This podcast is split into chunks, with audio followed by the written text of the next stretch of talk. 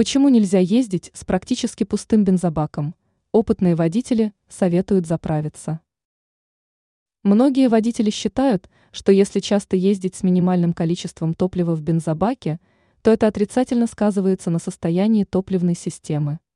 Но в современных моделях авто риск повреждения топливной системы таким образом минимален. Но специалисты все равно не советуют продолжать движение с практически пустым бензобаком. Мы предлагаем разобраться в этом вопросе подробнее и оценить опасность.